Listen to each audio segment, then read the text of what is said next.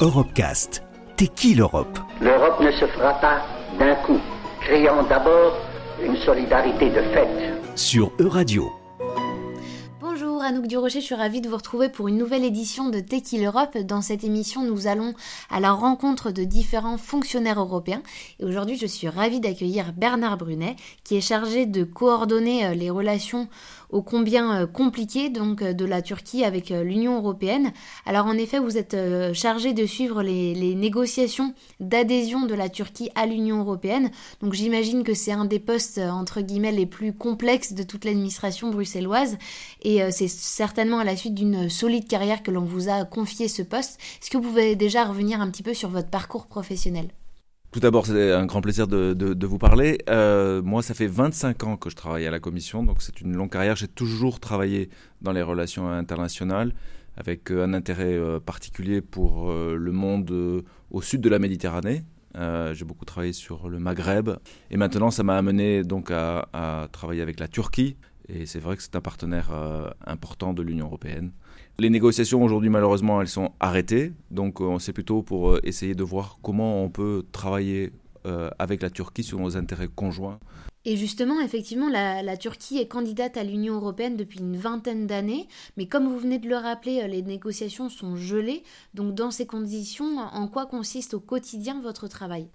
Alors au jour le jour, on a, c'est pas parce que les négociations sont arrêtées qu'on n'a pas d'intérêt euh, commun avec la, Turquie. La géographie euh, escalée, le, les, les, relations humaines sont, sont aussi très intenses avec la, la Turquie. Il y a beaucoup de, de Turcs, euh, enfin de citoyens européens d'origine turque qui vivent dans l'Union européenne au niveau de l'économie, au niveau de, de, de, la recherche, de, de l'environnement. On a beaucoup d'intérêts communs et on, donc on doit travailler au jour le jour avec la Turquie, sans parler évidemment de la question euh, de la sécurité, de ce qui se passe au Moyen-Orient et de la migration. Et quel est euh, l'intérêt à continuer euh, ce, ce, processus formel d'adhésion et non pas d'aller, comme vous l'avez énoncé, vers différents partenariats plus souples dans une multitude de domaines?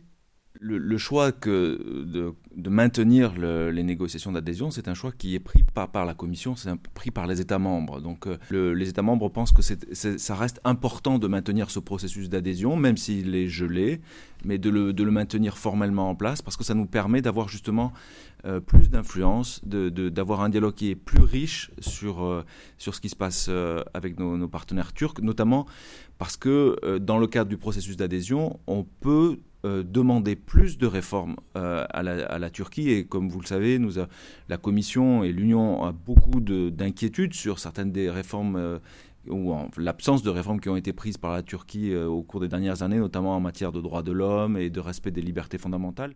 Et justement, du côté turc, est-ce qu'il y a une évolution des réformes dont vous parlez sur le plan à la fois économique et politique?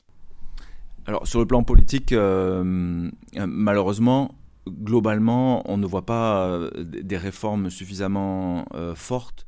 Là, il y, a, eu des petites avancées qui ont été faites. Euh, il y a une réforme de la justice qui est présentée ces jours-ci devant le Parlement turc.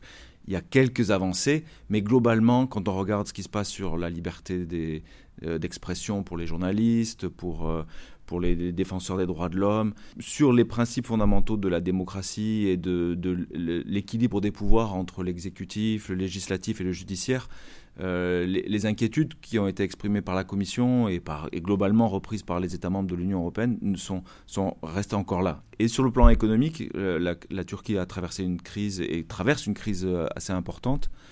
Il y a eu un million de, chômeurs de plus en un an. Euh, et donc là aussi, euh, on, essaye d'encourager euh, les autorités turques à prendre des mesures qui soient un peu plus ambitieuses pour faire face à, ces, difficultés et aussi essayer d'améliorer leur, capacité à respecter les critères économiques de l'adhésion. Et dans quel état d'esprit sont vos interlocuteurs à Ankara? Est-ce que vous avez un souvenir un peu marquant concernant ces échanges diplomatiques? Bon, c'est une situation, euh, je pense, pour les, pour les autorités turques, c'est une situation euh, compliquée à l'heure actuelle aussi parce qu'ils ils sont en plein bouleversement administratif. L'introduction de ce régime présidentiel a, changé beaucoup d'interlocuteurs, beaucoup de, de, ministères ont disparu, et notamment notre ministère, euh, on avait un interlocuteur qui était le ministère de, l'Union européenne, des Affaires européennes, qui a complètement disparu, et donc on s'est retrouvé un peu euh, l'année dernière avec une absence d'interlocuteurs euh, sur des dossiers importants, notamment sur notre assistance financière. Et, et, sur l'assistance que l'on donne aux réfugiés turcs. Et justement, sur du coup la question des réfugiés, est-ce que cette question influe très largement sur le reste des négociations? Alors je dirais pas qu'elle influe sur le reste des négociations parce que euh, on a eu les négociations ont été de facto euh, arrêtées au moment même où notre partenariat sur la euh, sur la migration continuait à se développer.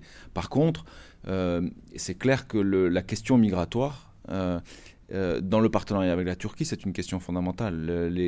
la Turquie, d'abord, elle, fait face à un afflux migratoire euh, sans précédent, presque de 4 millions de réfugiés.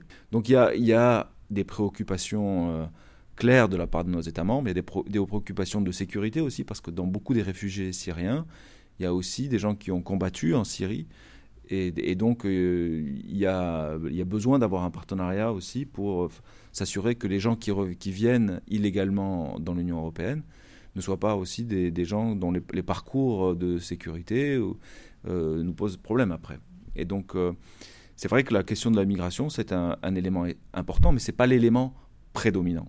Il y a, comme je disais tout à l'heure, il y a beaucoup de, relations humaines entre les deux, les, deux, les deux ensembles, et donc euh, on a besoin aussi d'avoir, euh, d'avoir, d'avoir ce type de relation. Il y a eu il y a 600 000 étudiants turcs qui ont bénéficié du programme Erasmus depuis 2004. Et donc il y a, beaucoup d'échanges universitaires, scolaires avec la Turquie. Et vous avez au cours de votre carrière travaillé dans des régions du monde qui sont très différentes. Alors comment est-ce qu'on adapte euh, les, politiques européennes d'un pays à l'autre? Bon, moi j'ai eu la chance de travailler surtout avec les, pays voisins de l'Union européenne, soit les pays candidats à l'Union européenne, dans les Balkans, et puis j'ai beaucoup travaillé sur le Maghreb et l'Afrique du Nord et un peu le Moyen-Orient, donc tous des pays qui sont quand même proches de l'Union européenne et avec qui euh, l'Union européenne a toujours voulu soit développer des relations euh, d'adhésion, en vue de l'adhésion, soit a voulu développer des relations privilégiées.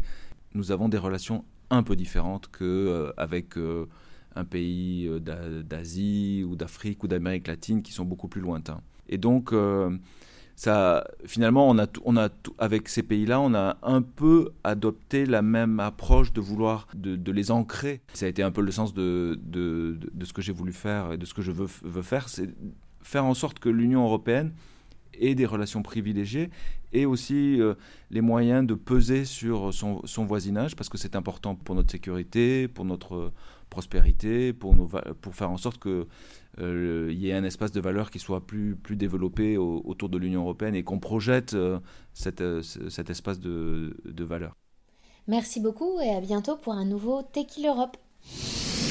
Retrouvez l'intégralité des Europecast sur euradio.fr.